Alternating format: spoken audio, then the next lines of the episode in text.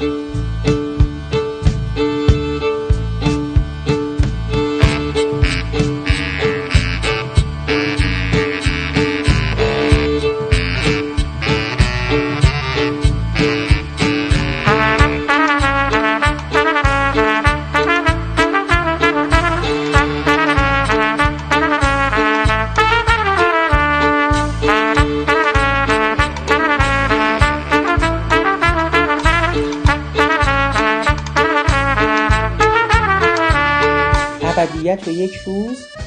پادکست شماره 89 حقیقت و مرد دانا مجموع گفتگوهایی درباره 80 سالگی بهرام ویزایی.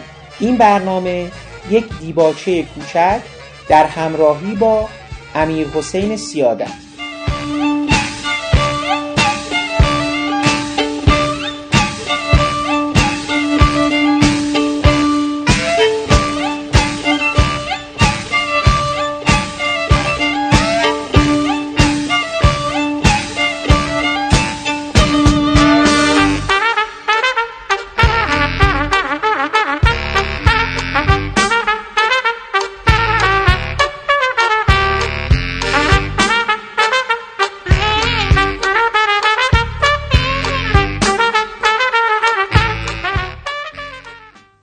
اگر روان پادشاه اینجاست پس بگذار تا نفرین مرا بشنود. بسوزی ای روان! دور باد افسون افسونی دور باد دشنام دشخوی دور باد پلیدی پلیدان راندمش به شش گوشه زمین هزار دست او را به این نیایش بستم. گوشهای خود را بگیری تا نشنوید.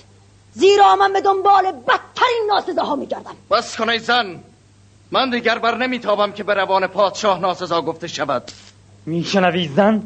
این سروران خوش ندارند که ناسزا بشنوند. و نیز دشنام. آیا دشنام و ناسزا هم سرمایه بزرگان است که هرگاه بخواهند خرج می‌کنند؟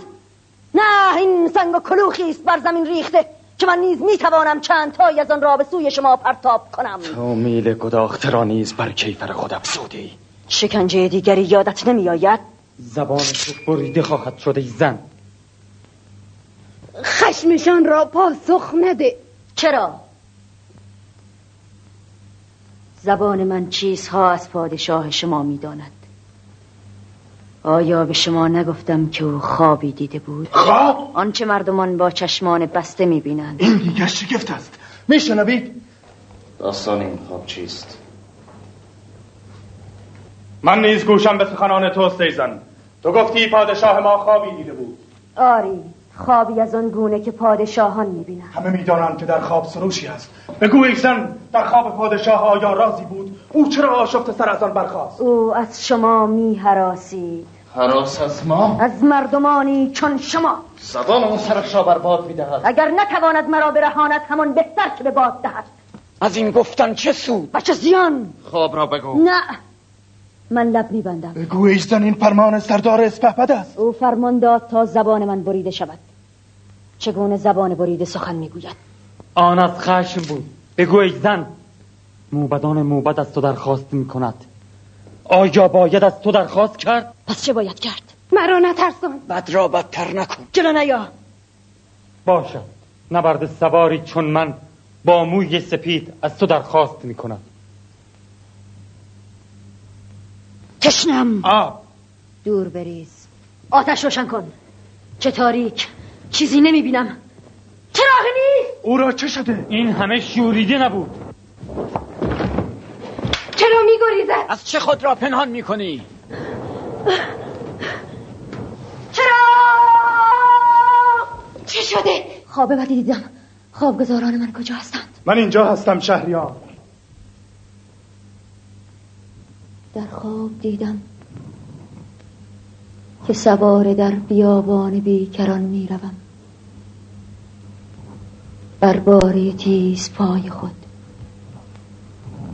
و بر زمین نخار علف که شمشیر تیز می روید. همه زندگی من خوابی آشفته بود. در چنین آسیای ویرانه که از پدران پدر با من رسید جز خواب آشفته چه باید دید؟ وقت بد سوار بر باد می آمد.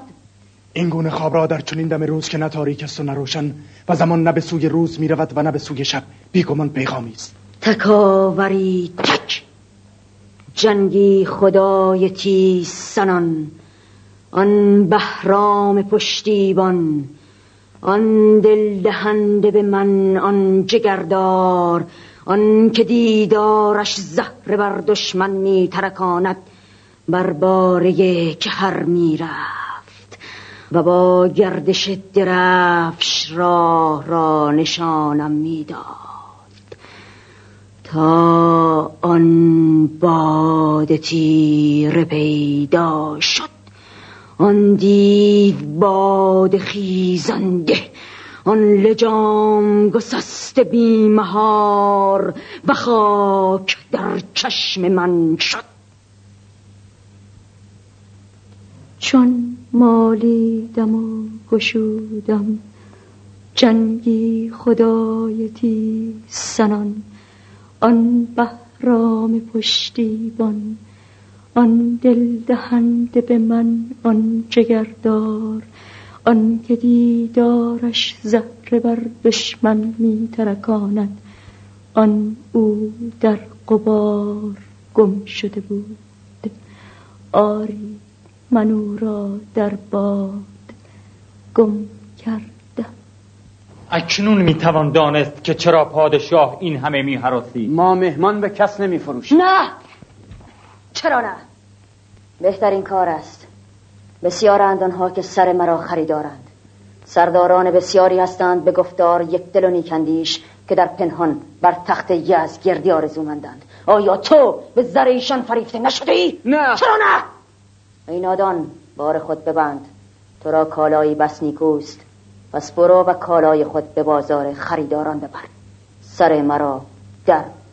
کیسه ای من خود چندین نام و نشان از سردارانی برای تو می نویسم که خریداران سر بریده منم دیوانه! دیوانه؟ ها! آی آی آری دیوانه.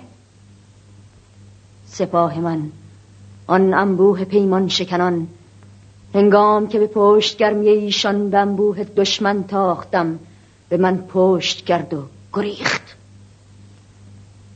موی من سپید نبود ای مرد. تا آن هنگام که بی کسی ناگاه چنین تنگ مرا در خود نفشرده بود. ترس من چنان بزرگ بود که سپاه تازیان از حول آن شکافت راه بر من گشود. میشنوی؟ او از دوستان میگریزد نه دشمنان. کجا شد آن پندار و گفتار و کردار نیک؟ کجا شد آن سوگند سلحشوری کجا شد آن درفشاهنگران؟ هر دم گویی به سنگ من جلیقم میکوبند. این سخنان به راستی نشان می‌دهد که او پادشاه است. پادشاهی که وحشت پرچم اوست و سپاهش تنهایی است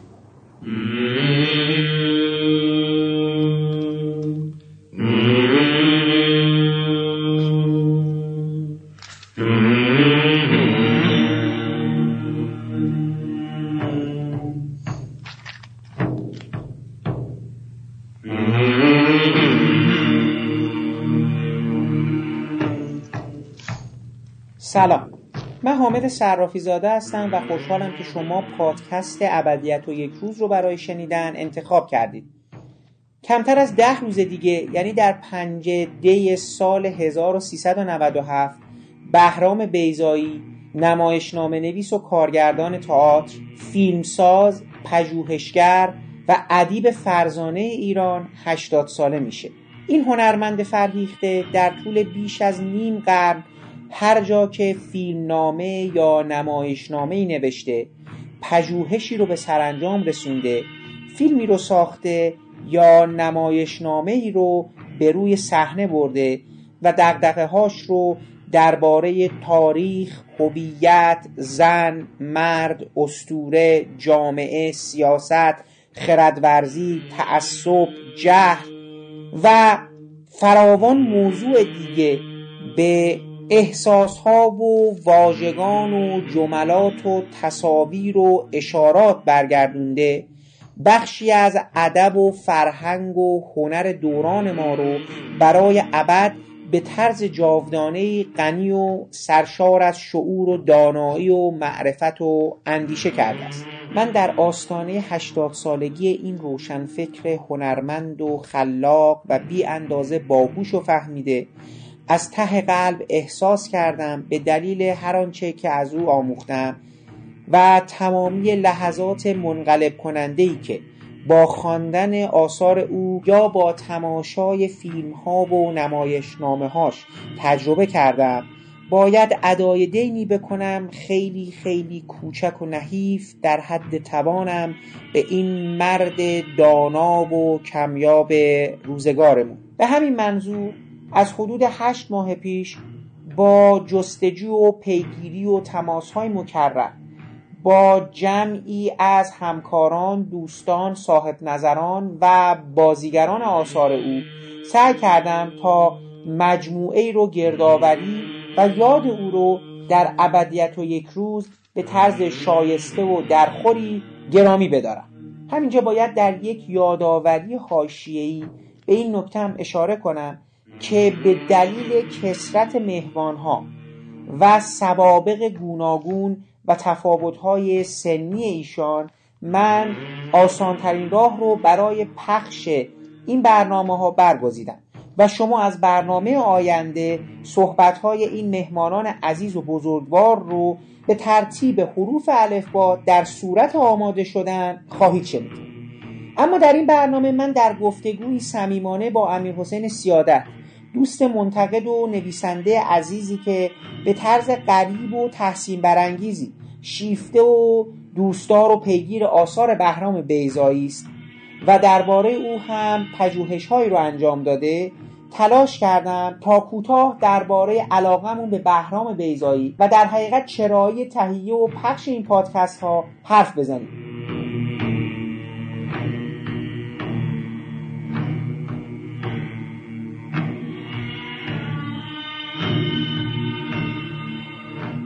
این گفتگو رو الان می‌خوام توضیح بدم برای شنوندگان که این یه گفتگوی مقدماتیه و می‌خوام از دلش مخاطبای ابدیت و یک روز متوجه بشن که من چرا می‌خوام یک مجموعه پادکستی رو به مناسبت تولد 80 سالگی بهرام بیزایی پخش کنم. یه مجموعه پادکست بسیار مفصل.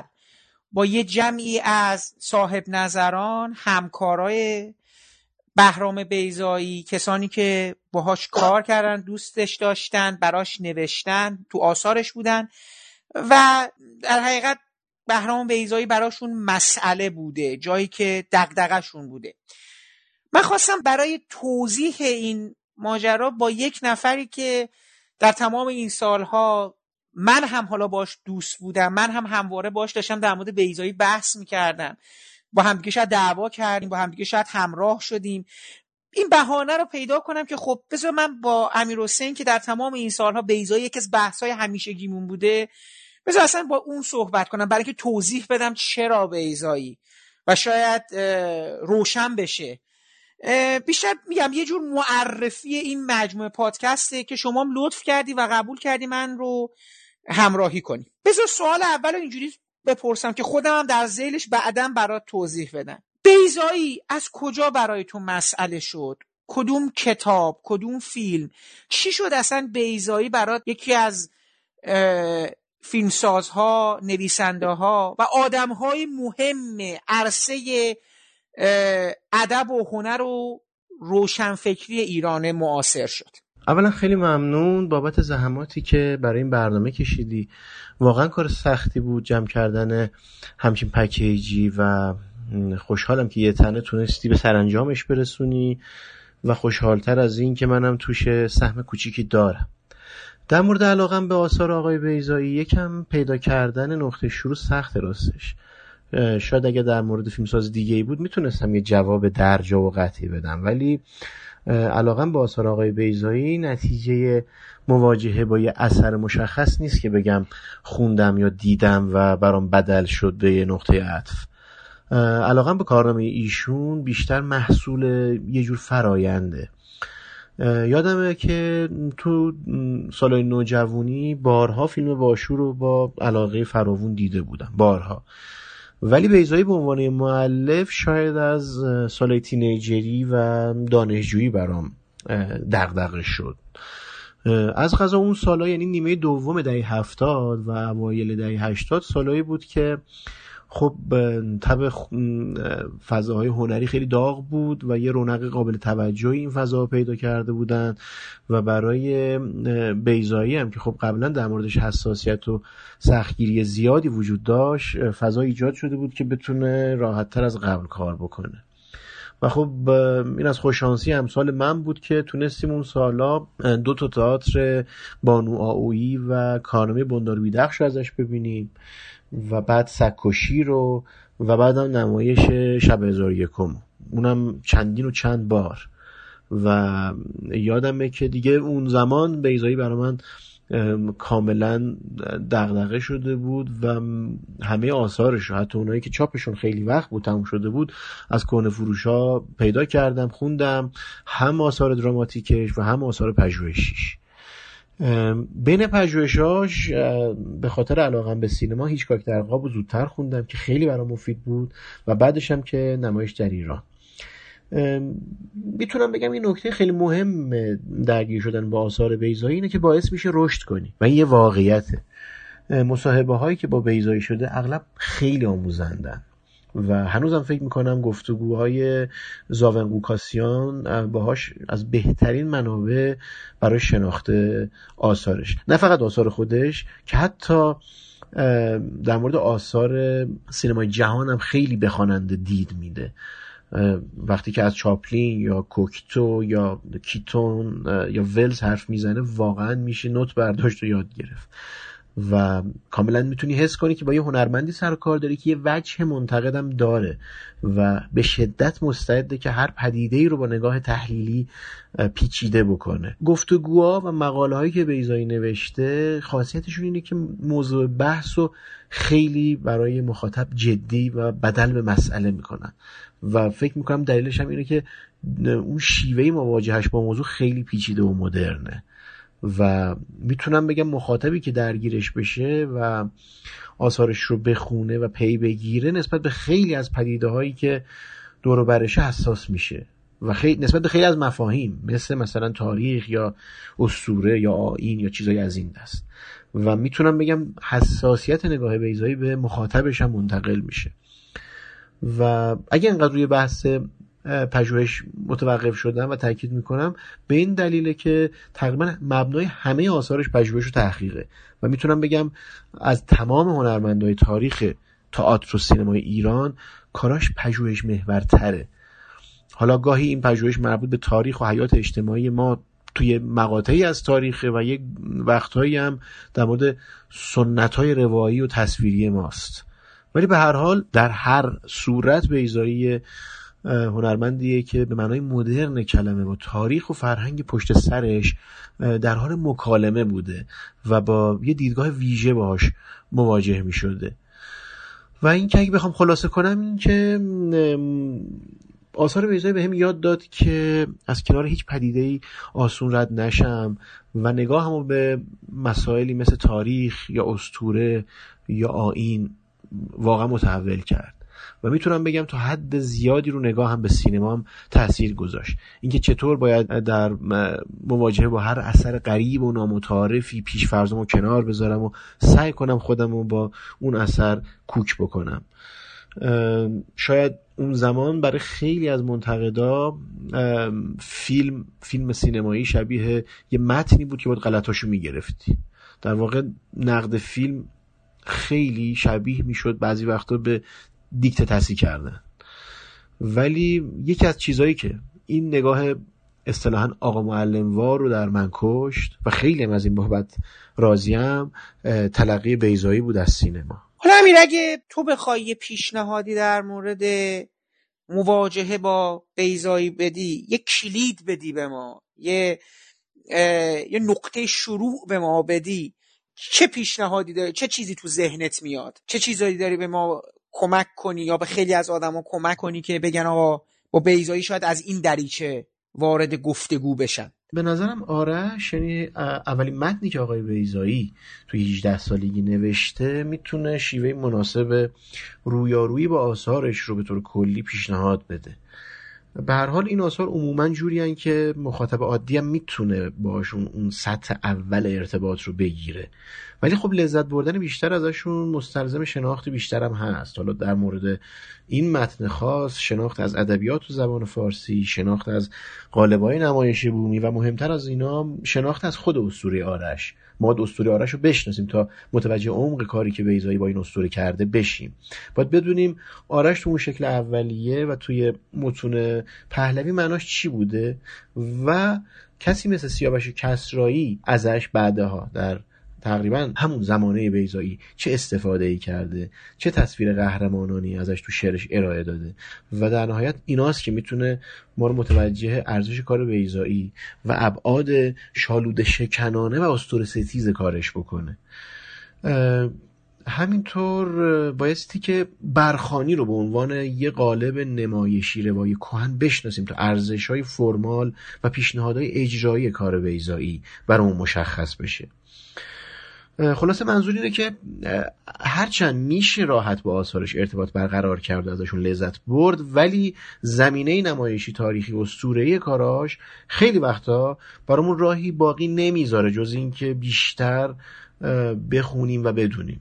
و اینکه میگم آثار بیزای مخاطب پیگیرش رو ارتقا میده منظورم همینه. و برای اینکه بتونی به عمق آثارش نفوذ بکنی مستلزم اینه که تحقیق کنی. و این روحیه پژوهشگری رو در مخاطبش تقویت می‌کنن این ناصر. در مورد سینماش هم همین وضعیت هست. یادم یه بار که از بچه های مطبوعات به تعنه البته پرسید که یعنی اگه نمایش ایران رو نشناسیم نمی‌تونیم قابندی ها یا میزانسنای مسافران رو نقد کنیم؟ خب راستش جواب من اینه که هر اثری رو میشه با هر روی کردی نقد کرد ولی شاید همه روی کردها اونقدی مناسب و راهگشا نباشن.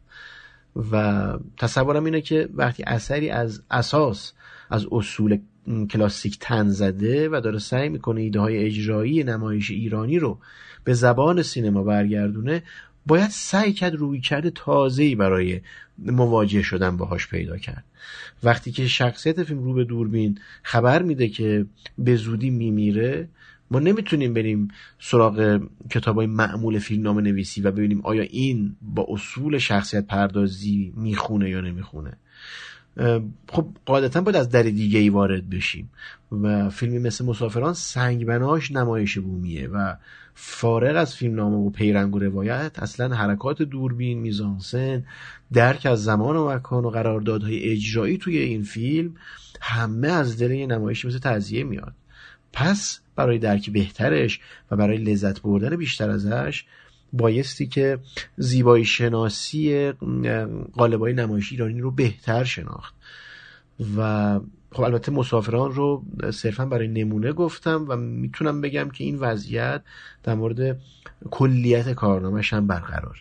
ببین حالا پس منم روایت خودمو بگم که چه شد یعنی بیزایی از کجا برای من این مسئله شد. من الان که برمیگردم بهرام بیزایی یکی از دلایل علاقه من شد به خیلی چیزها به ادبیات به نگاهی دیگرگون به تاریخ به زن به قصه به روایت به خیلی چیزا همین اسطوره‌ای که تو داری میگی و و و. و سینما. یعنی یه جورایی به نظرم این دوتا برای من همزمان رخ داد.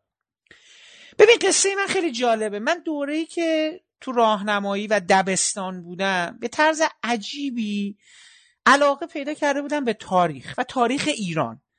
به واسطه معلم کلاس پنجم دبستانه. بعد این تاریخ ایران برای من مسئله شده بود که رفته بودم تو همون سن بچگی دو تا کتاب تاریخی هم شروع کرده بودم بخوندم. مثل خاجه تاجدار و نمی‌دونم سیره ابن هشام به خاطر تلویزیون خیلی محمد رسول الله رو پخش می‌کرد فیلمش و اینا.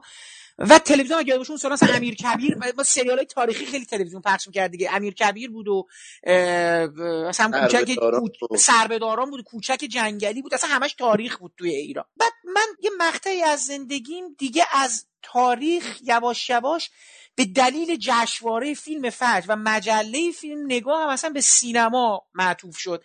که یعنی داشتم یه چیزی رو جایگزین علاقمندین به تاریخ می‌کردم. و خب حالا این اسمام همیشه بود دیگه. محسن مخمل باف داریوش مهرجویی اینا همین اسمای گون مثلا بهرام بیزایی خودش یه اسم الان که دارم فکر می‌کنم حتی خود اسم بیزایی شبیه کرکتراشه. بهرام بیزایی این دوتا اسم اسم و فامیلش و اینا با هم دیگه. اسم عجیبی بود در اسم فیلماش هم اینجوری بود دیگه. اگه یاد باشه باشو غریبه کوچک. مثلا شاید وقتی دیگر. اصلا خود این شاید وقتی دیگر یه اسم خاصی بود اون زمان.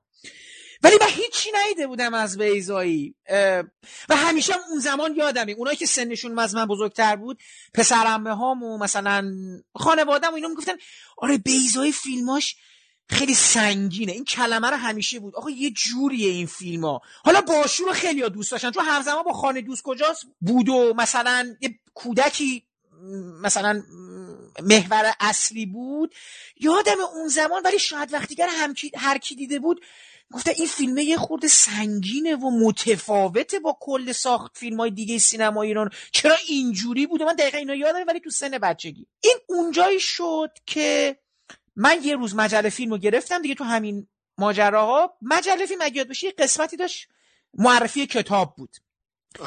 هیچکاک درقا بودی نه نه. هیچکاک درقا اتفاقا ندیدم. یک معرفی دیدم در مورد کتاب پرده نئی. من نمی‌دونم اون الان خاطرم نیست کی اونو نوشته. شاید سعید عقیقی باشه چون اون زمان کتاب مجله فیلم دست سعید عقیقی بود. هنوز آقای یوسفی نژاد نیومده بود. یه نفر دیگه ای بود اونجا نوشته بود در مورد پرده ای یه یادداشت کوتاهی نوشته بود و من گفتم که تحریک شدم برم اینو بخونم. یعنی فهمیدم ای بیزایی یه فیلم نامه چاپ کرده. خب این چیه؟ اسمش هم عجیبه. پرده این عکسش هم عجیب بود. یه زنی پشت یه پرده نئی در حقیقت اون حالت. آقایی که شما باشی من خانواده مادرم اینا رو مجبور کردم. گفتم باید بریم انتشارات روشنگرا. این کتاب رو کتاب فروشی ها مثل این که ندارن. یا مثلا من اون موقع میپرسیدم نبود. هنوز نیومده بود کتاب. گفتم بریم انتشارات روشنگرا من کوبیدم رفتیم سر کارگر کتاب رو گرفتم. و بعد این ببین این اون زمانی شده بود که من دیگه یواش یواش میگم داشتم با ادبیات از طریق یه سری آدما مثل صادق هدایت محسن مخملباف من داشتم آشنا می‌شدم. اینا اسم شده بود برام. اسما رو این ور خونده بودم و داشتم یواش یواش وارد جهان اسم ها می شدم روشن فکری می شدم می‌خواستم ببینم جلال آل احمد کیه.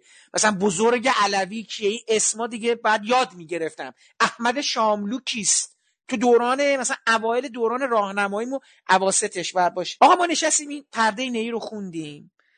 برای من تکان دهنده بود. چون تا حالا اینجوری قصه ای رو ندیده بودم.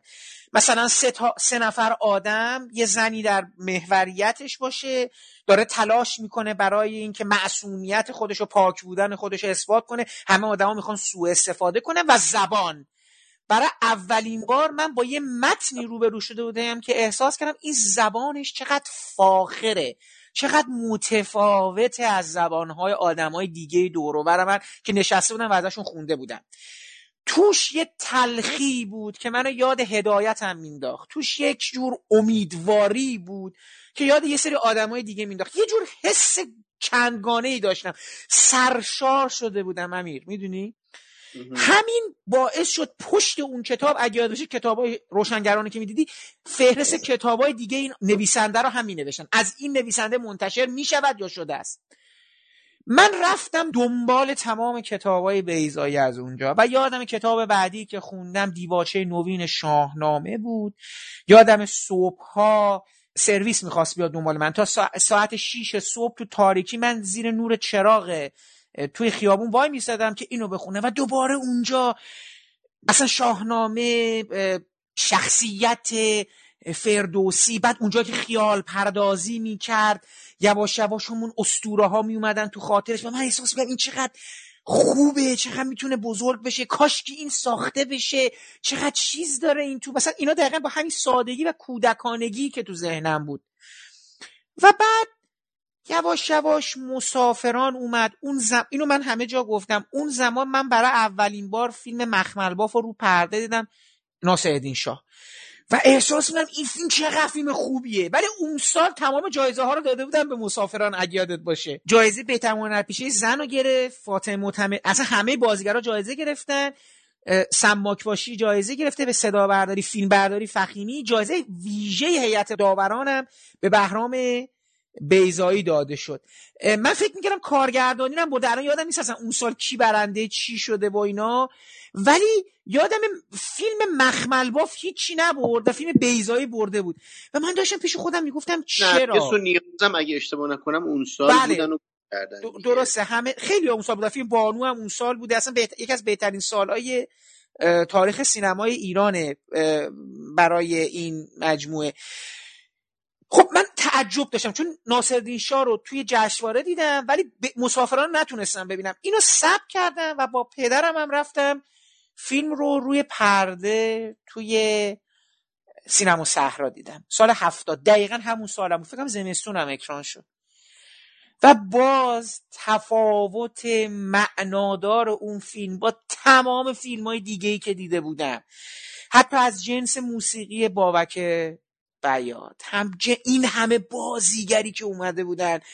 مدل گفتن قصه روایت شخصیت ها این همه آدم. مثلا احساس می‌کردم با یه جهان بسیار متفاوتی روبرو شدم. خب دیگه از اونجا برای من بیزایی مسئله شد. دیگه رفته بودم همه کتاباشو پیدا کرده بودم. عضو کتابخونه فارابی شدم برای اینکه کتابای قبل از انقلابش رو بخونم. دنیای مطبوعاتی آقای اسراری رو بخونم. کتابا که در میومد بلافاصله می‌رفتم میخریدم. پرده خانه رو یادم سال 1373 من کل سفر عیدمون تو ماشین من داشتم اینو میخوندم. یعنی الان یادم با یکی از دوستامونم سفر رفته بودیم. با احسان نوروزی رفته بودیم سفر. حالا بگم اسمشو دوست دارم. این به عنوان خاطره. ولی همونجا بعد حجم کتابم زیاد شده بود. یعنی من هیچ وقت بیزه اینقدر نخونده بودم. همین آینه های روبرو که داری میگی همین آهو تلحک سلندر و دیگران قصه های میر کفن پوش یادم رفتم از همسایه بالاییمون که خیلی علاقه داشت به ادبیات. رفتم تو کتابخونهش گشتم پیدا کردم که بخونمشون. بعد یادمه دیگه زمانی شد که بیزایی اومدش توی دانشکده فیلم و سینما برای بعد از سالها سخنرانی کرد. و بعد خودم یاد من افتخار می‌کردم اونجا جمعی اونجا میدن که مثلا کتاب بیزایی اگه چهل تا کتاب چاپ کرده من همش خوندم. می‌دونی؟ و بعد مثلا همون فیلم در فیلم و خیلی کتابای دیگه و انقدر اینا برای من جذاب شده بود انقدر اینا برای من تکان دهنده شده بود انقدر اینا برای من یه جایگاهی پیدا کرده بود که فهم همین دیدی که نسبت به جهان داشت. برای مثلا رفت وارد یه وادی دیگه شد. البته اینم باید بگم من در طول زمان نسبتا با بیرزایی حالت سینوسی هم شد.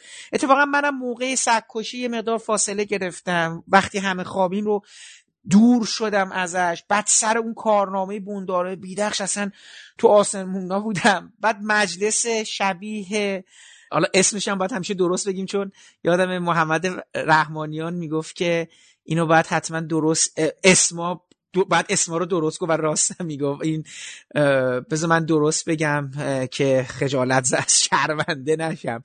آه مجلس شبیه در ذکر مصائب استاد نوید ماکان و همسرش مهندس رخشید فرزی. دور بودم. دور بودم یعنی یه انتظاری داشتم که اون انتظار برام برآورده نشد. و و و. ولی می‌خوام بهت بگم اون جایی که برام خیلی جذاب شد یعنی احساس می‌کردم که داره تکونم میده رابطش با تاریخ بود. می‌خوام بگم اون نقطه شروع. بعدش یه دفعه همه چیزای دیگه اومد. بعدش هویت اومد بعد زن اومد بعد نگاه به جامعه اومد بعد نگاه به قدرت اومد بعد نگاه به علم اومد و و و. حالا اینو به عنوان مقدمه گفتم که حالا تو رو بکشونم تو بس حداقل با موضوع تاریخ شروع کنیم. مسئله بیزایی با تاریخ چیه به نظر تو؟ سنتگراست باستانگراست تاریخ رو به, من، به مسابه یک مدیوم یک پلتفرم میمونه که حرفای خودشو بزنه نگرانه از دیروز برای امروز میگه. چیه به نظر تو مسئلهش با تاریخ امیر؟ ببین تاریخ و استوره برای بیزایی صرفا منبع اقتباس و الهام نبوده. بیش از هر چیزی محل پرسش و تحلیل و البته تردید بوده. بیزایی یه خصیصه ای داره که تو همه آثارش قابل ردیابی اونم تردید در پیشفرزهای بدیهی انگاشته شده است. همیشه به اون چیزی که روایت های کلان قطعیت مسلم فرض می‌کنن شک می‌کنه. نمونهش تردید در قطعیت تاریخی تو مرگ یزدگرد یا تردید در تصویر اسطوره‌ای که از زحاک جمشید جمع یا اساطیر دیگر ساخته شده. تقریبا هر وقت سراغ اساطیر رفته به این دلیل بوده که زیر پاشون خالی کنه. همیشه خواسته اسطوره ها رو فرو بریزه تا چهره متفاوتی ازشون بسازه. و فکر می‌کنم اون باستانگرا یا سنتگرا بودن بیزایی هم که گفتی از اون سوء تفاهم های عجیب و غریبه که فکر می‌کنم ریشه در قضاوت های شتاب زده و نسنجیده داره. در واقع کاملا عکس اینه و اصلا نمی‌فهمم چطور میشه بیزایی رو گفت باستانگرا. وقتی مرگی از هست که سراپا نقد مخسالاری ساسانیه و چطور میشه باستانگرا خطابش کرد. وقتی گزارش ارداویراف رو نوشته که کاملا اسطوره ستیزه. اساتیر ایران باستان رو اساسا احکام آینی ایران باستان رو پرسش می‌گیره. و به هر حال نکته در خور توجه دیگه اینه که اسطوره تاریخ در آثار بیزایی همیشه قراره که حرف امروز رو بزنن. یعنی اساسا تاریخی که در بیزایی می‌بینیم تاریخی که درش میشه امروز رو دید. انگار آینه امروزه. و این تقریبا همون کاریه که همه بزرگان ادب و نمایش با تاریخ اسطوره کردن.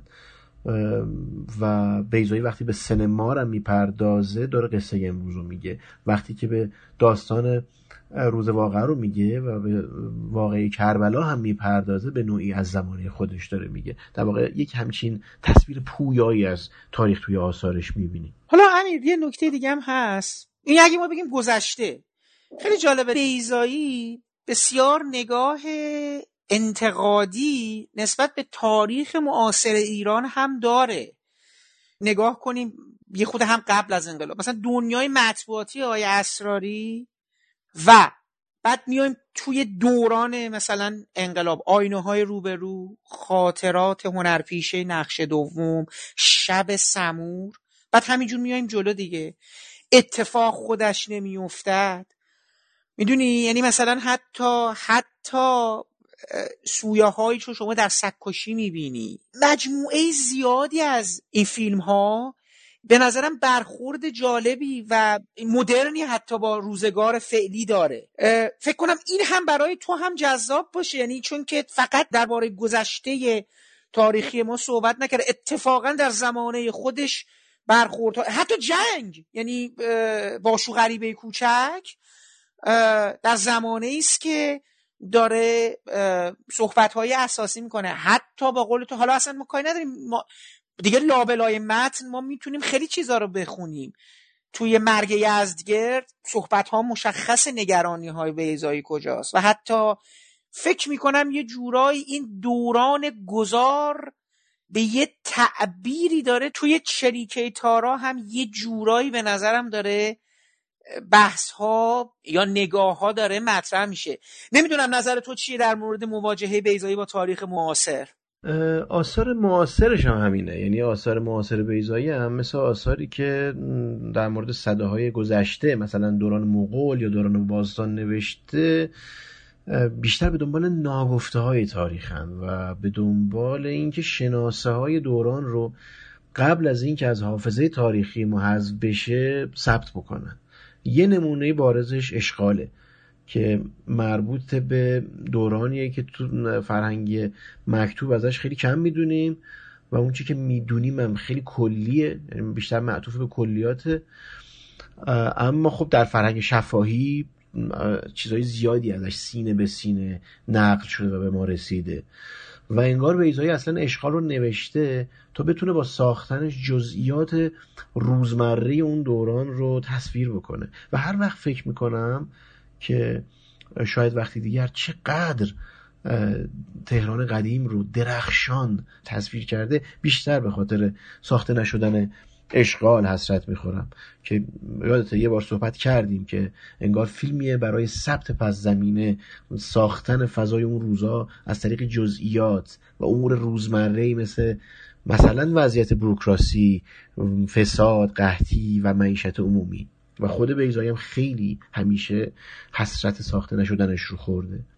و خب باقی آثار معاصرش هم کم و بیش همین کارو می‌کنن. مثلا آینه های روبرو دو مقطع انقلاب 57 و کودتای 28 مرداد رو از طریق یک حکایت پرفراز و فرود دراماتیک تصویر می‌کنه یا مثلا ندبه که مربوط به مشروط هست. نکته دیگه هم به حالا فقط در همون زیل مسئله تاریخ من به نظرم کارهای دیگه هم که می‌کنه این هستش که تو همین مسئله کار با تاریخش ببین چقدر تنوع روایی رو برمیگزینه.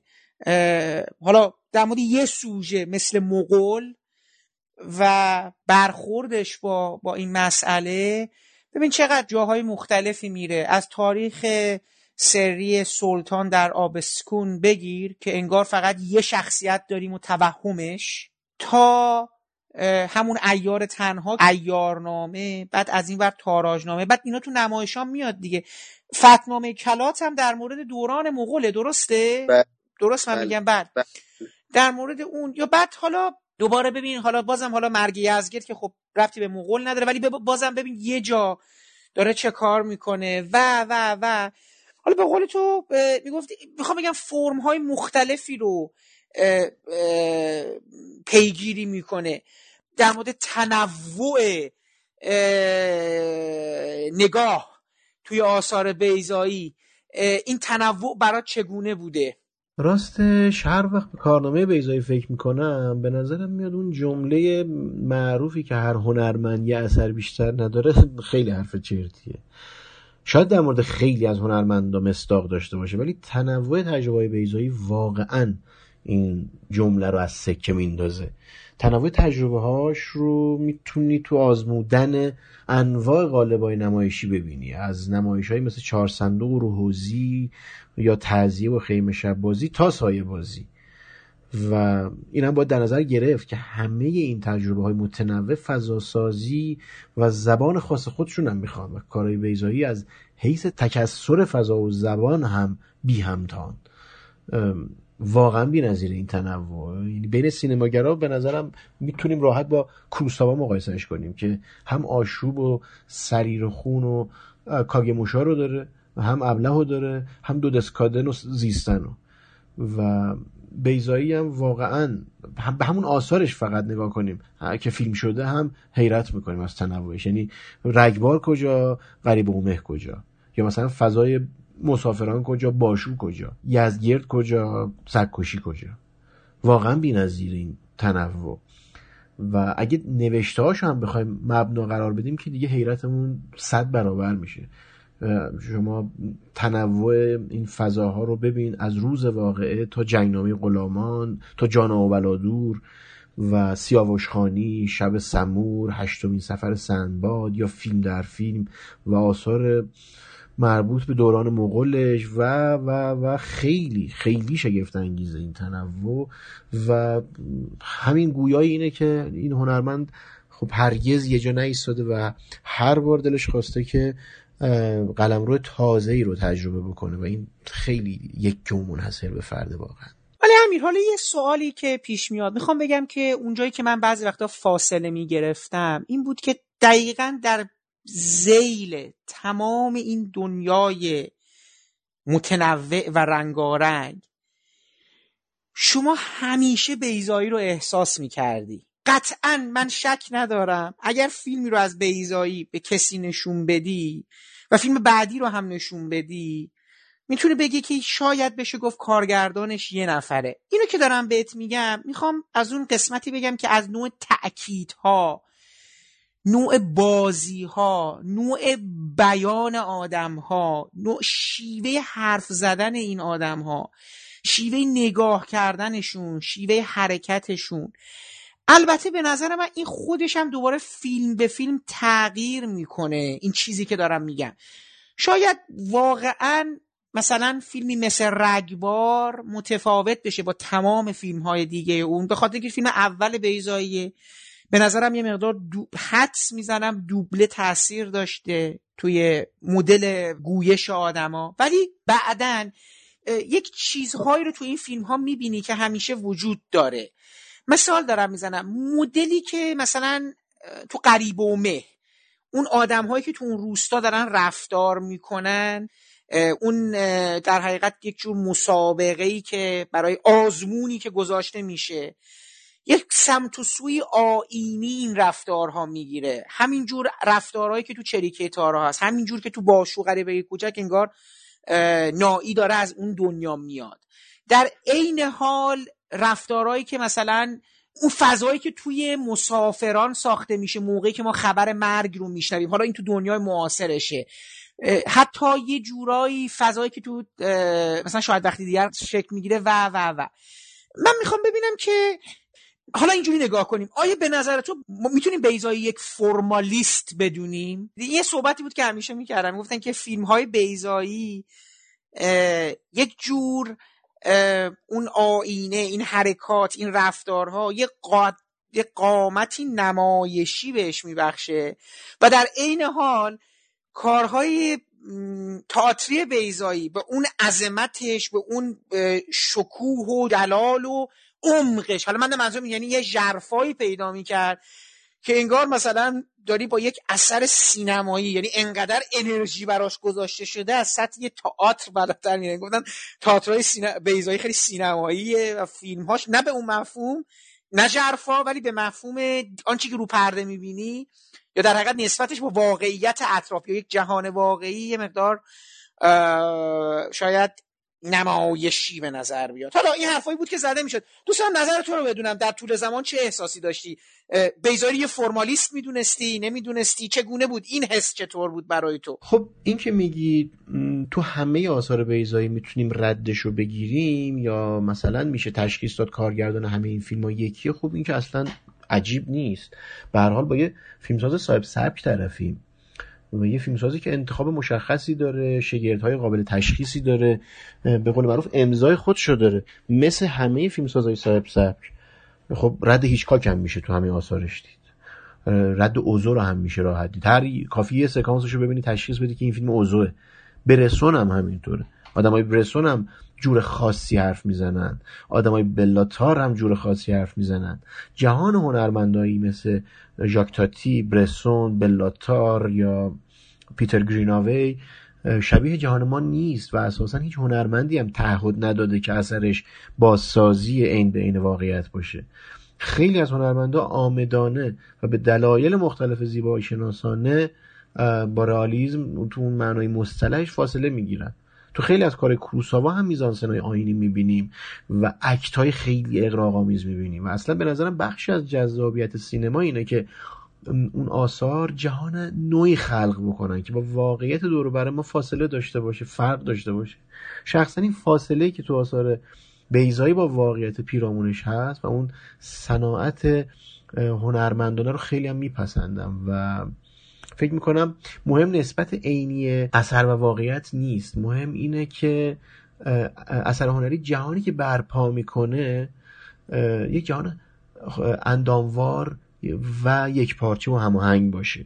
شیوه بیزایی در واقع در راستای خلق همچین جهانیه و می‌بینی که همه عناصرش از شیوه بازی ها دیالوگ نویسی طراحی صحنه تا حرکت دوربین دریافت از زمان و مکان همه در خدمت همچین ایده ای در مورد اینکه بیزایی رو میشه فرمالیست دونست به نظرم حتما حتما میشه. تازه می‌خوام صفت تجربه گرایی رو هم به فرمالیست اضافه کنم.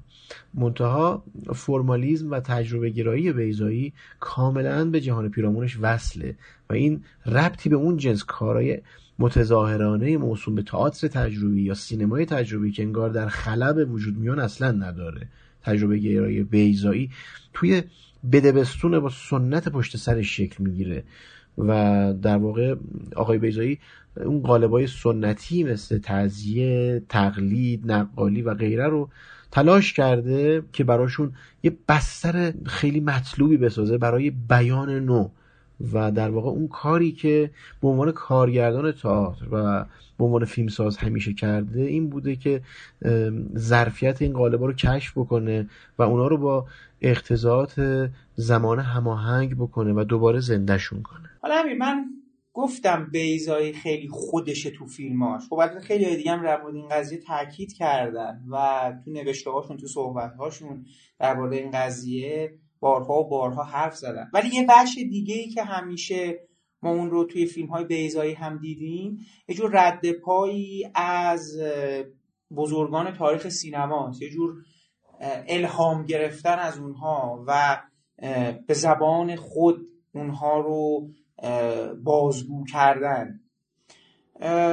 میشه بگم و این خیلی هم متنوع دیگه. یعنی من اگه مثلا مواجهه با مسئله هویت رو توی فیلم کلاق خیلی آنتونیونی وار ببینم اون حسی که توی فیلم جاریه اون پرسه زدن ها اون مواجهه با مسئله خود و گذشته و این بحث ها انگار یه نسخه دیگه از اون رو ولی حالا یک جور نسخه هیچکاکیش رو دارم توی شاید وقتی دیگر دوباره می‌بینم. خب سینمای ژاپن هم که همواره حضور داشته به یه نوعی در قریب و مه و به یه نوع دیگه توی شاید چریکیتارا شاید مرگی از گرد و یا حتی میشه رد پای اورسون رو هم دید. خیلی کسا هستن. بعد به نظر من جایی که بیزایی خیلی خودشه و خیلی هم برای همین شاید مثلا با بیزایی ارتباط برقرار می‌کنن. توی فیلم رگبار و باشو غریبه کوچک یعنی برن خیلی با این دو فیلم بیشتر همراه هستن تا بقیه فیلم های بهرام بیزایی حالا نمی‌دونم نظر تو چی هست در مورد این منابع الهام یا کلا اونجوری که کسانی که بیزایی ازشون تاثیر گرفته. خب بیزایی پیش از هر چیز نویسنده است و به جز امو سیبیلو تمام آثاری هم که ساخته خودش نوشته. منابع الهامش هم فراوونند و متنوع.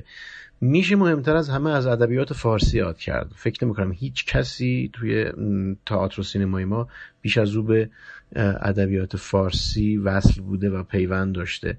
خیلی ادبیات فارسی تو آثارش خودشون نشون میده. جا به جا. حالا گاهی مستقیم یه گاهی هم پنهانتر. ولی بعضی از آثارش مستقیم از شاهنامه میان. مثل مثلا سوراب کشی یا سیاوش خانی. بعضی هاشون از نظامی و عطار میان. مثل مجلس قربانی سنمار یا پرده ای بعد تو بعضیشون هم مثل اونایی که محورش اون شخصیت ایاره یه پیوند تنگاتنگی با فتوودنامه ها یا متونی از جنس سمک ایار به روشنی میشه دید. و در کل روح ادبیات فارسی کاملا تو آثار بیزایی جاریه. حالا چه تو مراودات زبانی کلامی و چه تو فر... اون فرایند روایت و ترفندهای روایی. مثلا کاملا قابل تشخیصه که چقدر مرگی از گرد وامدار هزار یک شبه که خب خود آقای بیزایی هم توی دو جلد تحلیل مفصل سعی کرده توضیح بده که این کتاب در واقع در اصل همون هزار افسان فارسیه. از منابع الهام دیگه میشه یاد کرد مثل حکایات فولکلور و خب از همه اینو مهمتر خود تاریخ.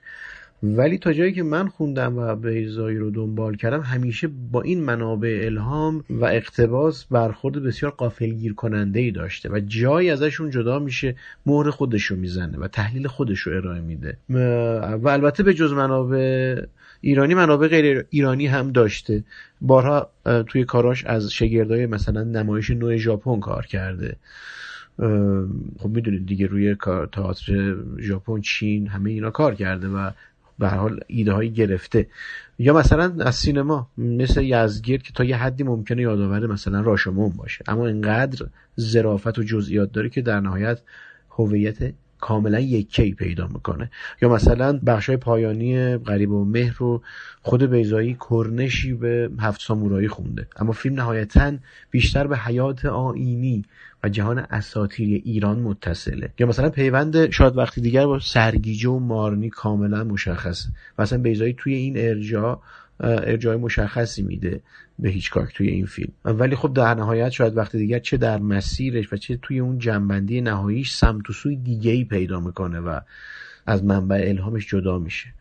و اصلا یکی از جذابیت های کار بیزایی به نظرم همینه. در شیوه مکالمه و بدبستونی که با منابع الهامش داره و اینکه چطور بهشون وصل میشه و چطور ازشون کنده میشه. باز میشه مراجع غربی دیگه هم اشاره کرد مثل اینگمار برگمن یا مثلا تراژدی های یونان باستان به خصوص توی شیوه برخوردشون با اساطیر و آینهای کهن یا همینطور میشه از شکسپیر گفت که ردش رو تو خیلی از کارهای بیزایی میشه گرفت. شاید بیش از هر جایی توی فتنامه کلات. اما خب یه اصل بدیهی دیگه هم وجود داره. اونم اینه که هر هنرمندی به هر حال ناگزیر از تاثیر پذیری و ناگزیر از مکالمه با آثار دیگران.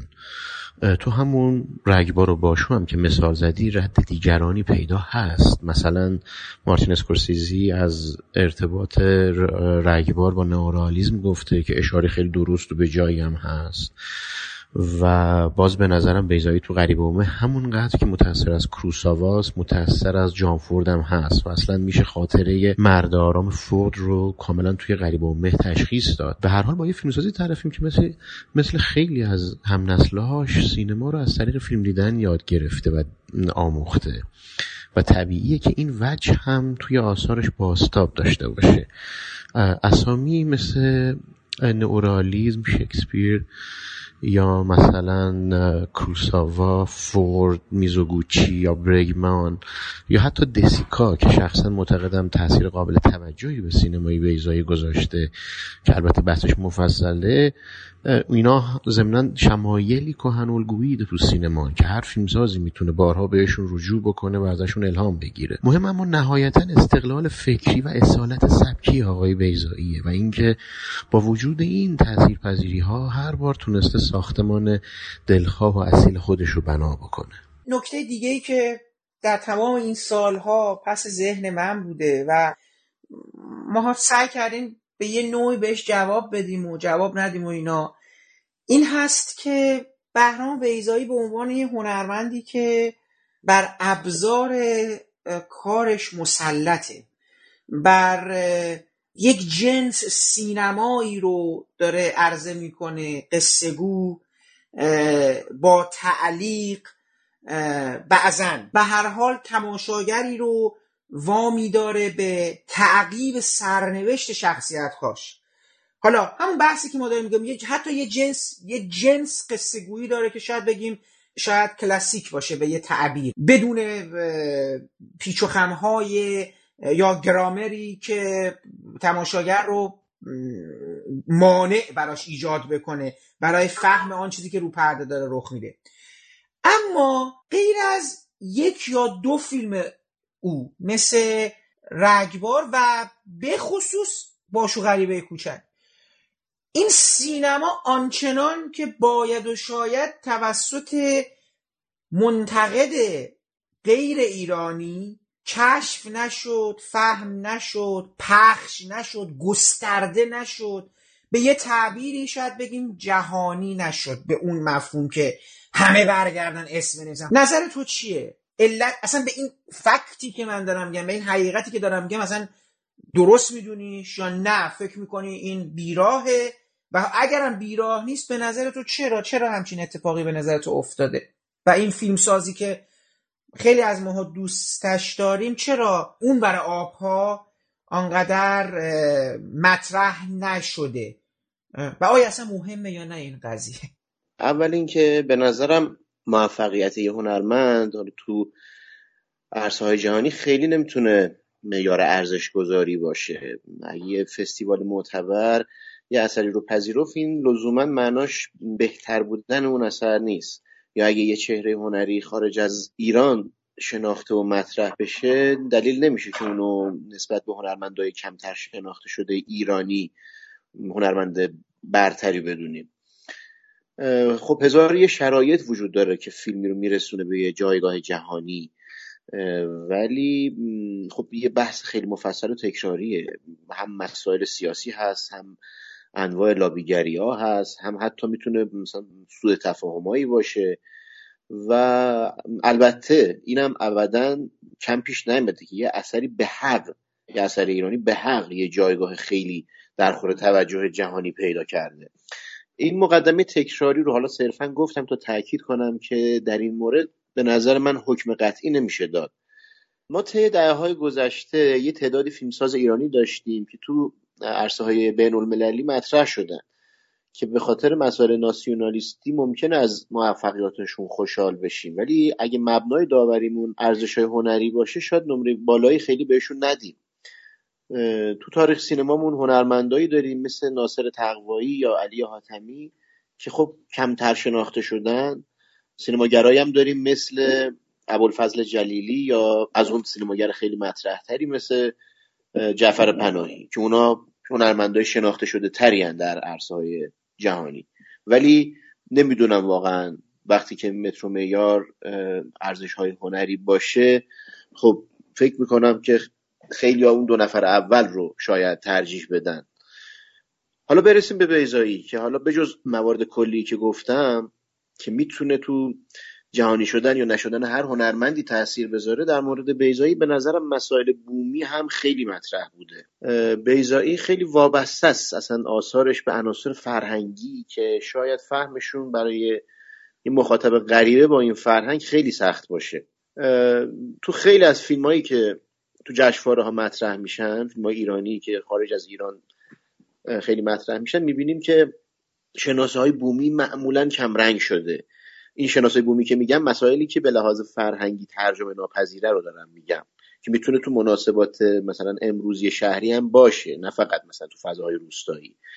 معمولا این شناسه ها کمرنگ میشن تا مخاطب خارجی راحت بتونه ارتباط بگیره. و اگه عناصر بومی هم درشون باشه معمولا اون تاکید به ابعاد اگزوتیک و توریستیه. چون این ابعاد خیلی برای مخاطب غریبه جالبه و می‌تونه ارتباط باش بگیره. و از نظر قومنگاری براش بیشتر جذابه. خب اینا اصلا هیچ کدومش تو سینمای بیزایی نیست. و خب یه سری چیزا برعکس هست که اونا واقعا ارتباط رو با یه آدمی که با مسائل فرهنگی ایران بی ارتباطه و خیلی خیلی سخت می‌کنه فهم فیلم مثلا شما همون یزگیر رو در نظر بگیر که واقعا چه معنایی می‌تونه برای مخاطب خارجی داشته باشه؟ می‌تونه آیا مثلا مخاطب خارجی می‌تونه عمق ارزش ها و ظرافت های زبونیش رو درک بکنه؟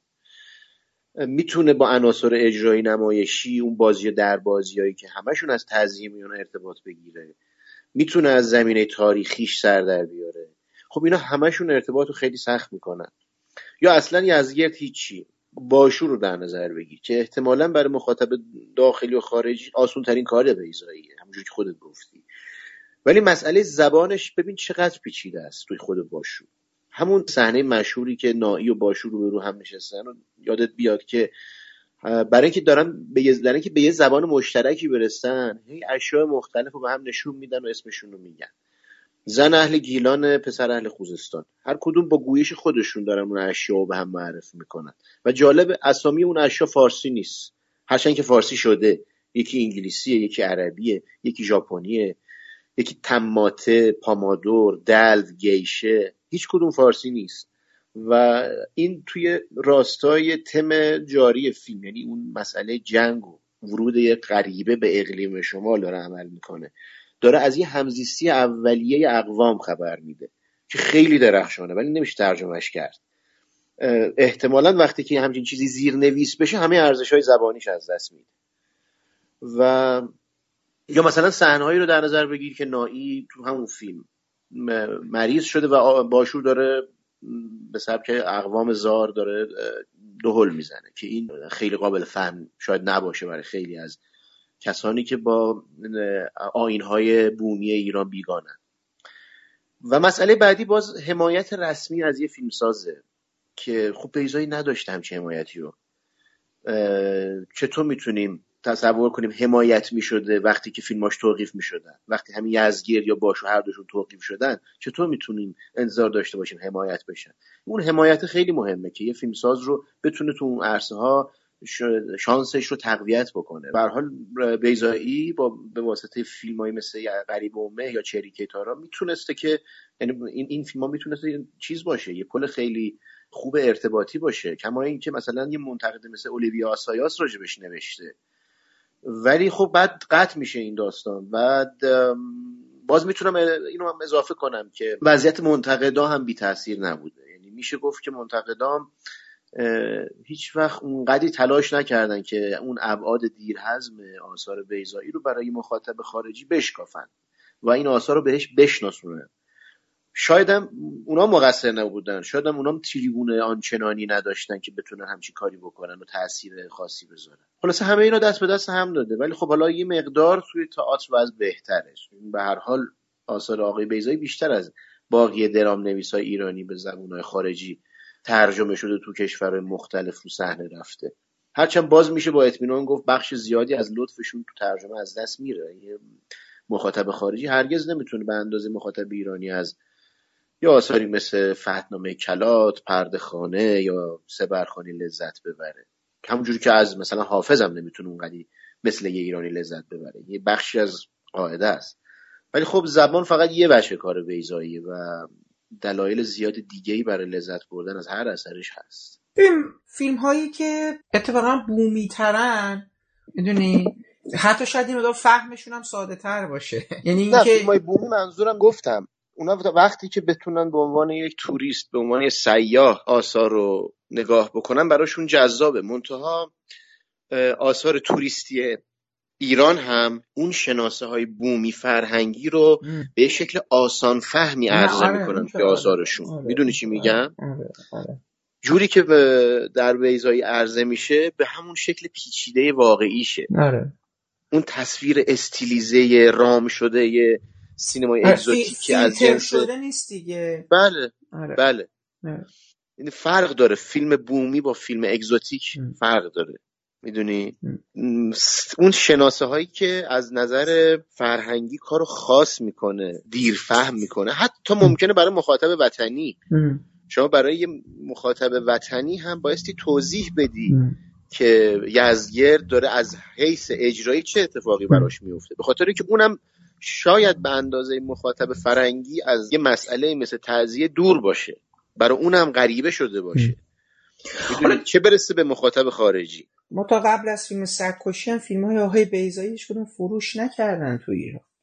ولی من شخصا احساس می‌کنم که جدایی از تمام این مسائل اگر به لحاظ مسئله سینمایی بخوایم یعنی به عنوان یه فیلم با این آثار بیزایی این بر بخوان مواجه بشن من شخصا فکر می‌کنم به سادگی میشه گفت فیلم ها رو نمی‌فهمن به خاطر اینکه مسئله زبان بسیار مهمه. هیچ درکی از آنچه که داره روی پرده رخ میده برای اینا شکل نمی‌گیره. فهم چیزی مثل شاید وقتی دیگر یا مسافران فهم راحت و آسانی نیست. اتفاقا جالبه. این فیلم هایی است که ما ایرانیا به لحاظ زبان خب ما بحث کردیم در مورد بازیگری این فیلم ها چرا اینا اینجوری چرا اینجوری حرکت؟ این بحث حالا بعدا میادش توی این مجموعه گفتگویی که ما داریم با منتقدا. امیدوارم جوابی داده بشه بهش. حالا خودمون این بحثایی کردیم با هم دیگه اینجا. حالا سوالای پرسش های قبلیمون بود. ولی اتفاقا اونجا زیرنویس می‌خوره. بعد مثلا رفتارهای کیان مدبر رو می‌بینن و شاید اون رفتارها توی بستر پس زمینه مرتع و اینا توی باشو یه, یه دلایلی براشون فهمش براشون اینا آسان باشه. شاید اون حرکات آینی در فضای مرتعوار دوباره تو غریبه و مه برای اینا آسان باشه. تو چریکه شاید یه مقدار بتونن باش ارتباط برقرار یه مقدار تازه. من نمی اصلا اعتقاد ندارم اینها بتونن درک عمیقی از آنچه که روی پرده میگذرد رو برای شما ارائه بدن. مثل منتقد ایرانی. من دارم تایید صحبت های تو رو می‌کنم. چیزی رو می‌خواد این سینما از جنس زیست با این آدما. ولی بیرون اون من فکر کنم این رفتارها این برخوردها برای خیلی ها قابل فهم نباشه. شاید وقتی دیگر فیلمی نیست که بتونه یکی قصهش رو برای نفر دیگه توضیح بده. کما که البته این فیلم ها در خود ایران هم با مانع فهم روبرو شدن. من تو اول صحبتم گفتم وقتی شاید وقتی دیگر داشت پخش می‌شد همه می‌گفتن این فیلم چقدر فیلم عجیبیه چرا اینجوریه دقیقا با همین سادگی. مسافران هم حالا به یه نوع دیگه. من به شخصه فکر می‌کنم که در تایید تو صحبت رو بگم که اصولا از کشورها برای جای دیگه فیلم هایی می‌رود. اکثرا بازم دارم میگم. قطعا فیلم های بسیار پیچیده ای از تو دل خیلی از فیلمسازهای تاریخ سینما اومده بیرون. ولی ب... یعنی در جشنواره ها مطرح شده و منتقدا شروع کردن رفتن و فیلمساز رو کشف کردن. متوجه هستی؟ ولی به شخصه من فکر می‌کنم سینمای بیزایی برای خیلی از منتقدا و تماشاگران چه عادی چه نخبه اینور میزان زیادی انرژی می‌بره و بعد از اینم که انرژی ببره میگم ارتباط قلبی نمی‌تونن با اون آدما برقرار کنن. این اون مسئله که پیش میاد. میگم حتی در داخلش هم همین اتفاق افتاده. حالا تو دیگه ببین با چه موانع یک تماشاگر غربی یا شرقی روبروست. این اون مسئله اون تمام چیزهای بیرونی یعنی فاکتورهای بیرونی بلا استثنا شکی درش نیست. تمام موانع توقیف نرسیدن خود فیلم ها و و کما اینکه حالا میگم همیشه مقایسه خودم می‌کنم تو صحبت ها با سینمای ژاپن و هند. و حتی شاید ترکیه. من شاید بخوام الان مثلا یه مثالی رو بزنم از این جهت. فیلم درخت گلابی وحشی که فیلم پردیالوگی من اینو فقط به عنوان مثال می‌خوام بزنم به فیلم پرگفتگویی. خب؟ یا فیلم خواب زمستانی. حجم گفتگوها بسیار بالاست. یکی از دلایلی که من با فیلم یه سخت شد برام این بود که نتونستم همه این گفتگوها رو هضم کنم جذب کنم. بفهممشون. از یه جایی به بعد اصلا دیگه سخت بود برام تعقیب این گفتگوها. من تازه زبان سوم می‌شد برام. یعنی من بعد با زیرنویسی فیلم رو دنبال کنم که زبان خودم هم نیست. زبان انگلیسیه. داشتم فکر می‌کردم که ولی یه نکته تو هر دو فیلم هست. یعنی منتقد انگلیسی که میاد و در ستایش خواب زمستانی یا در ستایش چیز می نویسه درخت گلابی وحشی می نویسه در کنار فیلمی مثل روز روزگاری آناتولی که روز روزگاری آناتولی بی اندازه بر تصویر استواره یعنی قصه شده با تصویر روایت می‌کنه با در شب میگذره یک پرونده قتلی داره. می‌دونی اینا خود نشانه های آشناست بذار من چند تا مسئله شد خوب شد اینو گفتی. من بخوام مثلا روز روزگاری آناتولی رو در کنار سکوشی بذارم. سکوشی هفت نفر رو گلرخ باید بره تعقیب بکنه. فیلم فضای نوار داره. قبول داریم دیگه اینو؟ یه فیلم پلیسیه. بله. یعنی فضا واقعا فضای سر دو سرد کنه تلخ و سیاه و چرک و شهر شهر شهر خشن شهر بیمار آدما عوضی هم. اینا رو می‌تونی رو بگی. ولی یه ولی داره. نقطه شروع برای فهم این قصه چکه؟ متوجه هستی؟ یعنی شما خانم گلرخ باید بره چک رو وصول کنه از هفت آدم. اول از همه نقطه شروع برای تماشاگر غربی سخت میشه. بعید می‌دونم اصلا بفهمه پروسه وصول چک چیه. بعد پروسه وصول چک در اوایل دهه سال 68 69 یعنی چی؟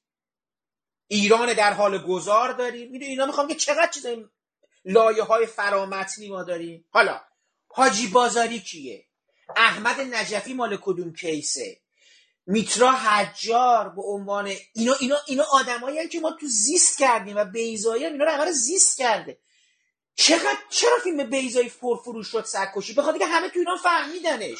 اینا رو گفتم می‌خوام برگردم به خواب زمستانی و درخت گلابی وحشی و فیلم روز روزگاری آناتولی. روز روزگاری آناتولی یه مردی قتلی انجام شده دارن با یه سری پلیس میرن میگردن. هیچ چیز دیگه این فیلم نداره غیر از فضاسازی اون شب.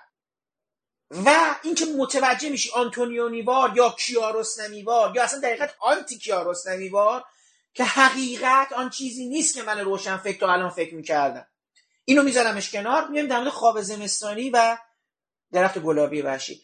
اتفاقا جیلان میاد یه چیزایی رو تو این فیلم ها نشون میده که به نظرم انگلیسی ها یا شاید فرانسوی ها هم فهمیدن دورو بر خودشون.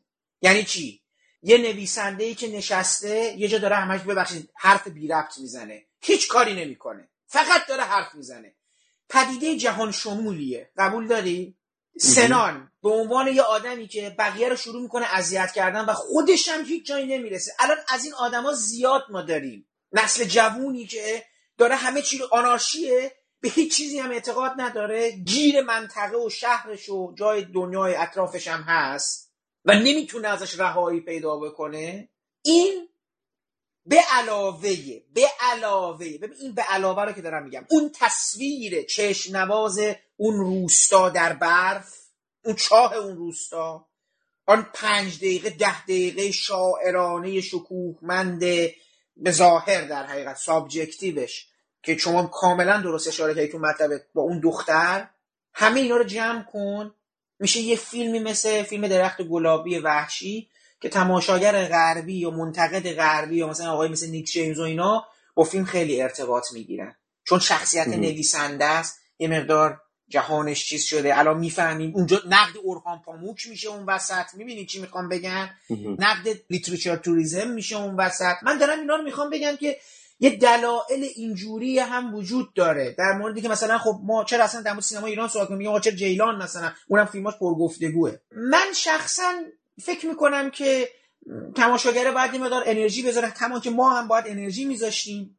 این چیزیه که من شاید بتونم بگم در مورد اینکه چرا آقای بیزایی نشده اونور و اگه بخوایم برگردیم به سر بحث همین رو جمع بندی کنیم شما می‌خوای فیلم مرگی از گرون نشون بدی؟ برای نسل جدید باید چهار بار بگی توضیح بدی چی شده. من همین نسل جدید دارم صحبت می‌کنم. دیگه وای با حال وای با حال اون وقت دیگه. دیگه چی می‌خوای؟ چجوری باید اینو تشریح کرد؟ با واقع گفت. حالا تو صحبت از سایتن ساند کردی می‌خوام برات بخونم این متن کوتاه.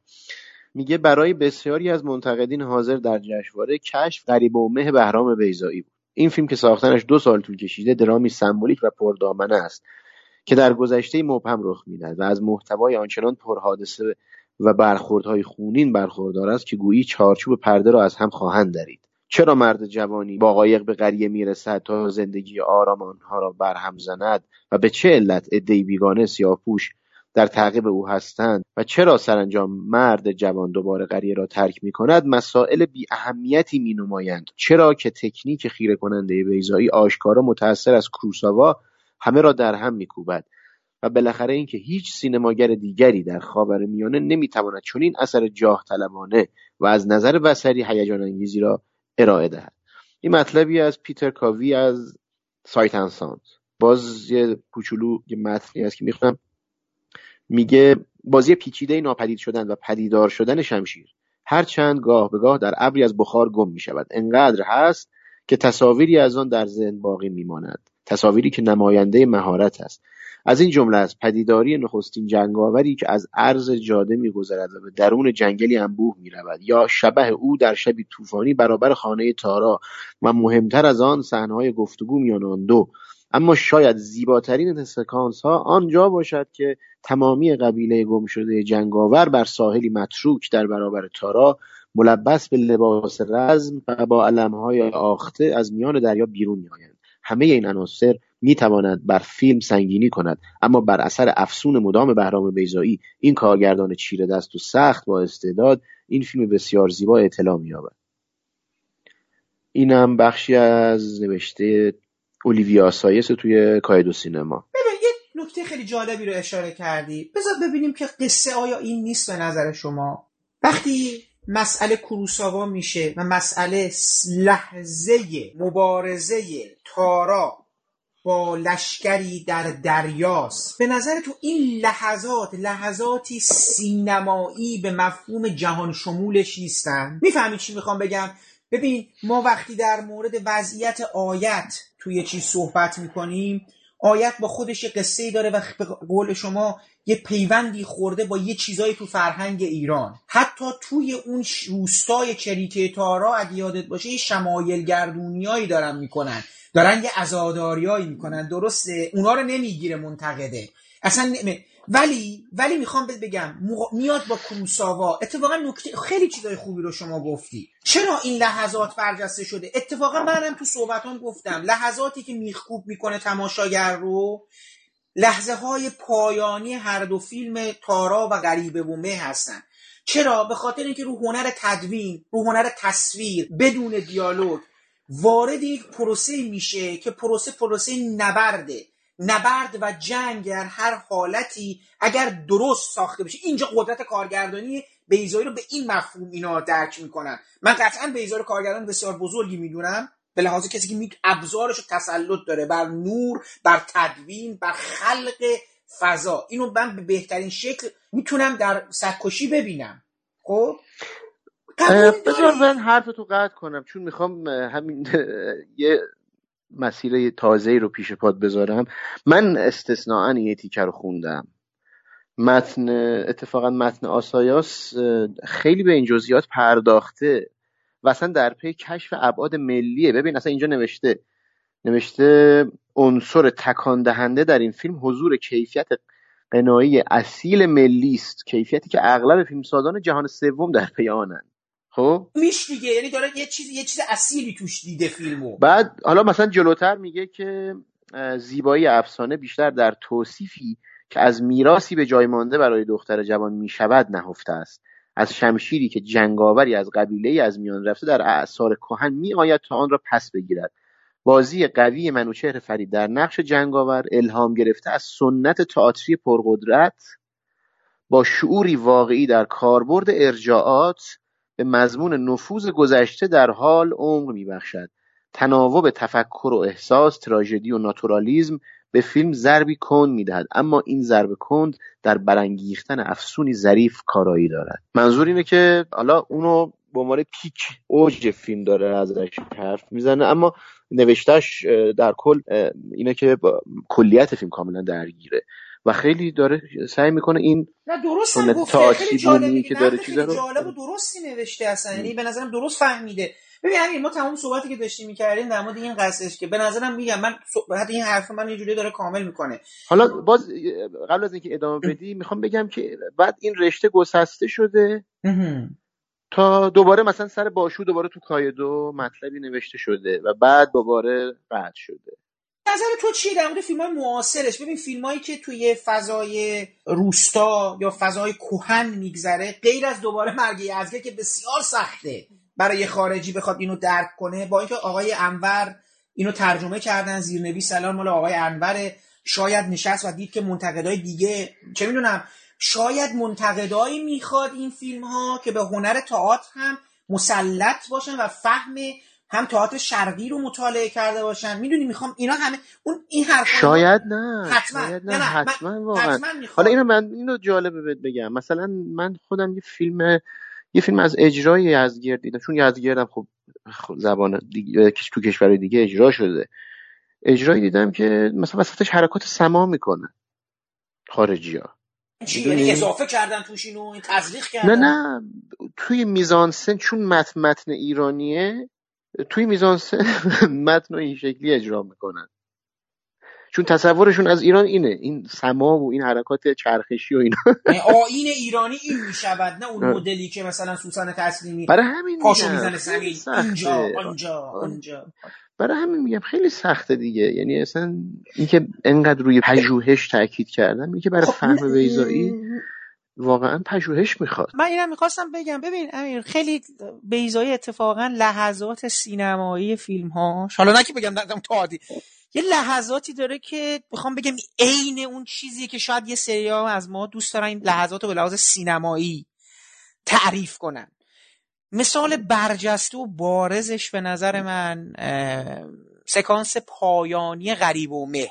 یکی به عنوان یه چیزی که کاملا اون دنیا خیلی تو پرده سینما حس میشه. به معنای مطلق کلمش برای من. یا سکانس پایانی دوباره سکوشی خیلی لحظات تو سکوشی اتفاقا اونجایی بود که یادته به من یه سکانسی رو می‌گفتی تو بسیار برات جذاب بود. اون سکانس معرفی موجز شخصیت ها هست در بله. سگکشی. حالا به حال میگم که این چیزهایی که هست اینها به نظرم خیلی شاید منظور اینه که بعضیان منتظر دیدن بیشتر یا اصلا می‌خوان بهشون می‌خواد سرشار فیلم بشه از این چیزها. از این تصور مثلا از سینما میادش. ولی خب حالا امیر بیرون این صحبت تو برخورد منتقدها رو در طول این سالها یا برخورد منتقدای ما رو با بیزایی چگونه دیدی؟ آیا به نظر تو بیزایی همواره داشته ستوده می شده آیا بیزایی در معرض انتقاد همیشگی بوده؟ آیا بیزایی یک یک حسری دورش بوده؟ یک یک جایی بوده که آدما اجازه نداشتن وارد اون حس بشن و بهش در حقیقت حمله کنن به زیر سوال بکشنش؟ چگونه دیدی در طول این سالها؟ توی که نقدهای سینمایی رو میخوندی؟ خب برخورده مختلف بوده. شخصا نوشته های نویسنده های مثل حمید امجد شهرام جعفری نژاد یا جهانبخش نورایی رو که اغلب با آثارش هم همراه بودن بیشتر میپسندم البته نه به خاطر اینکه همراه بودن. خب خیلی های دیگه بودن که نمیشه از نوشته هاشون دفاع کرد. از این جهت این سه نفر رو اسم بردم که خب نوشتهاشون برای من شخص من راهگشاتر بوده و فکر می‌کنم مسیر بسیار جذابتر و درستتری رو برای ورود به آثار آقای بیزایی پیش کشیدن. البته به جز این سه می‌خواستم که به چند نام دیگه هم که ازشون نوشته های ارزشمندی درباره آقای بیزایی خوندم هم اشاره کنم. کسانی مثل خانم نعمه سمینی محمد رضایی راد صفی دانیان آذر نفیسی رضا براهنی و محمد چربشیر در مقابلم خب خیلی از نویسنده ها انتقادی برخورد کردن و بعضی هم رویه متفاوتی داشتن در قبال آثارش. مثلا مرحوم ایرج کریمی با سینمای ویزای غالبا زاویه داشت اما با نوشته ها و تئاترش به شدت همراه خلاص اینکه دیدگاه متنوع بودن. ولی خب این تصوری که همیشه او ستایه شده اصلا درست نیست. و مطبوعات رو که تورخ کنید و به تاریخ شفاهی هم که رجوع بکنین می‌بینین که اصلا بهش کم حمله نشده. شخصا یادمه وقتی که باشو از تلویزیون پخش شد پدرم ازم خواست که براش ضبط کنم چون سفر بود. منم این کارو کردم گفتگوی بعدش هم ضبط کردم و بارها دیدم. کارشناس برنامه دکتر کاووسی بود و تا تونست فیلمو کوبید. تازه اونم باشویی که به هر حال بین خاص و عام شاید محبوب ترین فیلم بیزاییه در مورد مطبوعاتم برای که خیالتو راحت کنم آدرس مستقیم میدم. به مجله فیلم و پرونده های شاید وقتی دیگر مسافران یا سرکشی که اگه رجوع کنی می‌بینیم نقدای منفی در مورد همه این فیلم ها غالبه. وزن خیلی بیشتری داره. در مورد وقتی همه خوابیم که دیگه واقعا نقدا به شکل بی سابقه ای تون بود. و حتی توهین آمیز خلاصه اینکه بارها نقد شده و شاید بیشتر از همه هم دوره هاش ولی خب خورده ای که میشه به خیلی از نقدا گرفت اینه که بیشترشون سعی نکردن خودشونو با این آثار که خب به هر حال آثار غریب نامتعارفی هستند کوک بکنند. انگار یه سری دستورالعمل و الگوی از پیش مشخصی داشتن که آثار به اونا نمیخون و مشکل اصلا انگار همین بود. و کمتر درگیر پیشنهادات خود اون آثار شدن. و این مثل اینه که از یه اثر سورال ایراد بگیری که چرا رئال نیست. یا از یه موسیقی اتونال بخوای که تونال باشه. فیلمنامه سرکشی رو جوری می‌دیدن که اگر مثلا شما شمال از شمال غربی هیچکاک هم اونجوری ببینی همه این لطفش از دست میده. نهایتا باید بگم که خب مشکل اصلا نقل نیست. اصلا مشکل آدرس غلط دادنه که خب فکر می‌کنم همیشه بوده و همچنان هم هست. حالا همین خودت بیزایی متأخر رو چگونه دیدی؟ من در مورد متأخر می‌خوام بپرسم به خاطر که شاید این برای ذهن مخاطب ما نزدیکتره. قبلی ها رو باید رفت دید و خوند. شاید این دو فیلم فاصله فیلم قبلیش هم تا فیلم جدیدش فکر کنم نزدیک داره به ده سال میشه الان. درسته؟ سرکشی که ده سال بعد از مسافران ساخته شد و که هشت, هشت سال بعد از سرکشی. هشت. آره. الان با الان که داریم در مورد یه فیلمی صحبت می‌کنیم که آخرین بار هشت سال پیش فکر می‌کنم. حتی نمی‌دونم تاریخ س... نه سال پیش. اونم داره ده سال میشه. آره، حداقل آره. نه اصلا ده سال اون محصول 87 بله دقیقا ده سال. اینم ده سالگی اون فیلم هم هست. خودت چگونه هستی با فیلم های متأخرتر بیزایی شاید اینجوری بپرسم. به نظر تو بیزایی سریحتر شده؟ تلختر شده یا نه خودش رو بیشتر در کانون یعنی دوباره اینجا بیزایی دیگه شخص بیزایی نه بیزایی به عنوان کارگردان به عنوان فردی که داره زخم می‌بینه آسیب داره می‌بینه هنرمندی که داره هی حذف میشه می‌بینی چه من نظرم اینه می‌خوام نظر تو چجوریه در مورد کارهای متأخر بیزایی خب دستبندی کردن آثار بیزایی اصلا آسون نیست. نه آثار ابتداییش نه آثار به قول تو متأخرش. و شاید هم دلیل اصلیش همون تنوعی باشه که صحبتش شد. خب من این شانس رو داشتم که چهار تا کار اخیر آقای بیزایی رو بخونم و واقعا عین چهار فصل سالن. چهار اقلیم متفاوت یکی رو حوزیه یکی سایه بازیه یکی تو فضای معاصره و یکی هم تو فضای باستانه. از نظر لحن فضا زبان کاملا متفاوتن. یکیشون خیلی شوخ و شنگه یکیشون جدیه یکیشون خشمگینه. خب باز از اینایی ذره عقبتر بریم. تاراجنامه رو داریم که تاریخی مربوط به حمله مغول عقبترش سراب کشی رو داریم که باز به اساطیر شاهنامه برمیگرده و در کنارش لبه پردگاه و وقتی هم خوابیم عقبتر از اینا مجلس شبیه در ذکر مصائب استاد نوید ماکان رو داریم و فیلمنامه اتفاق خودش نمیافتد خب اینا خیلی متنوعن. بعضیشون به شدت تلخن و بعضیشون به شدت شاد و سرزندن. و اگه واقعا بخوام یه حکمی در مورد این ده تا اثر بدم خب حتما به تناقض می‌رسم. اصلا نمیشه حکم داد که بیزایی متأخر تلخ یا سریع شده. دلیلش هم اینه که یکی از شاعران ترین و طربناک ترین آثار کل کارنامهش رو همین اواخر رو صحنه برده. اما تنها چیزی که می‌تونم با اطمینان بگم اینه که جدیتش رو کاملا حفظ کرده و وقتی کنار همکاراش می‌ذاریم کاراش رو این خیلی خودشو نشون میده. همه آثارش جدیان همچنان جاه طلب. و این پشتکار و جدیت چیزیه که آقای بیزایی به شکل رشکنگیزی طی بیش از 6 دهه حفظش کرده. بیشتر از هر هنرمند دیگه حفظش کرده.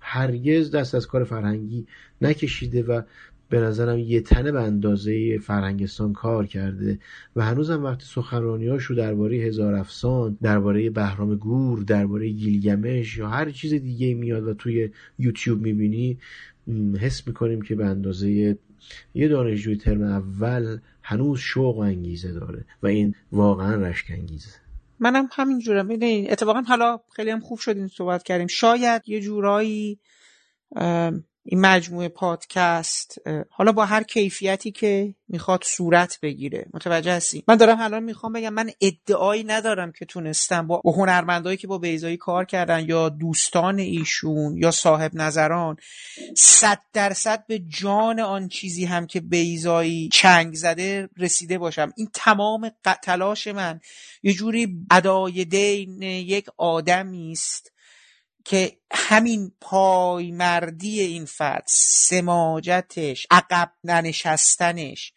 تلاشش برای خلق جهانی نو این نگاه خلق جهانی نو با وامگیری از آن چیزی که ما داشتیم.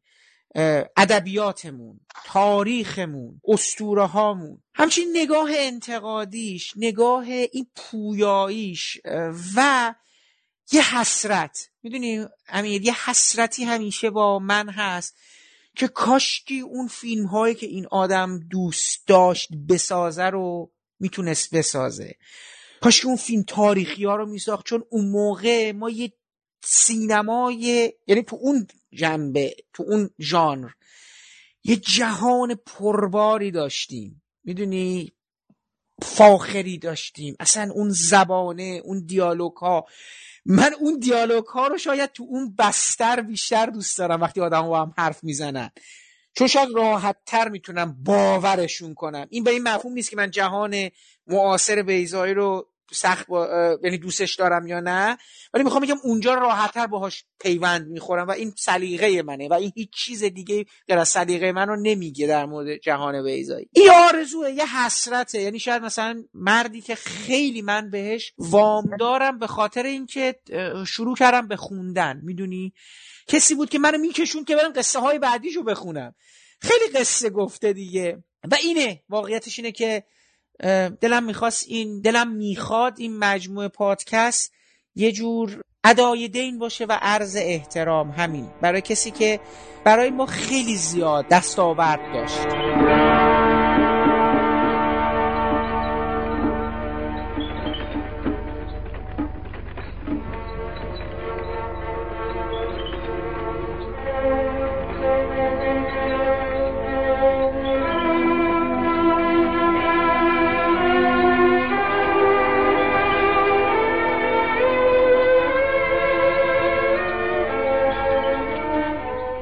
پادکست هم همینجا به پایان می‌رسه و من امیدوارم گفتگوی من و امیر حسین سیادت درباره برخی از نکات دنیای آثار بهرام بیزایی برای شما مفید و شنیدنی بوده باشه. همونطوری که در ابتدای این پادکست هم اشاره کردم شما از برنامه بعدی ابدیت و یک روز شنونده صحبت‌های صاحب نظران، همکاران و دوستان بهرام بیزایی خواهید بود که من به مناسبت 80 سالگی تولد او با ایشان گفتگو کردم. مهمان برنامه بعدی ما آقای داریوش آشوری هستند. نویسنده اندیشمند زبانشناس و مترجم صاحب نام که دوست نزدیک دوران نوجوانی و جوانی بهرام بیزایی بودند و با ایشون در یک مدرسه تحصیل می‌کردن و پس از اون دوستی و مراوده با ایشون رو تا به این زمان ادامه دادن پیش از خداحافظی باید از زحمات آقای محمد شکیبا که تدوین این پادکست رو به عهده داشتن تشکر کنم و برای رعایت نصف نیمه حق معلف از قطعات موسیقی که از اونها در این پادکست استفاده کردیم نام ببرم. موسیقی تیتراژ با عنوان رقص گدایی از ساخته های گروه کلزماتیکس هست و برگرفته شده از آلبوم موسیقی جنزده. باقی قطعات عبارتند از بخشهایی از گفتگوهای فیلم مرگ یزدگرد با اجرای سوسن تسلیمی، مهدی هاشمی، یاسمن آرامی، امین تارخ، محمود بهروزیان و کریم اکبری مبارکه. با همراهی موسیقی متن این فیلم ساخته بابک بیات و بخشهایی از موسیقی متن فیلم رگبار ساخته شیدا قرشداقی من برای پایان این پادکست هم بخشی از موسیقی عنوانبندی پایانی فیلم مسافران ساخته بابک بیات رو برای شما انتخاب کردم که امیدوارم از شنیدنش لذت ببرید. تا برنامه بعدی و شنیدن صحبت‌های آقای داریوش آشوری به مناسبت 80 سالگی تولد بهرام بیزایی خدا حافظ و با هم گوش می‌کنیم به موسیقی متن فیلم مسافران ساخته بابک بیات.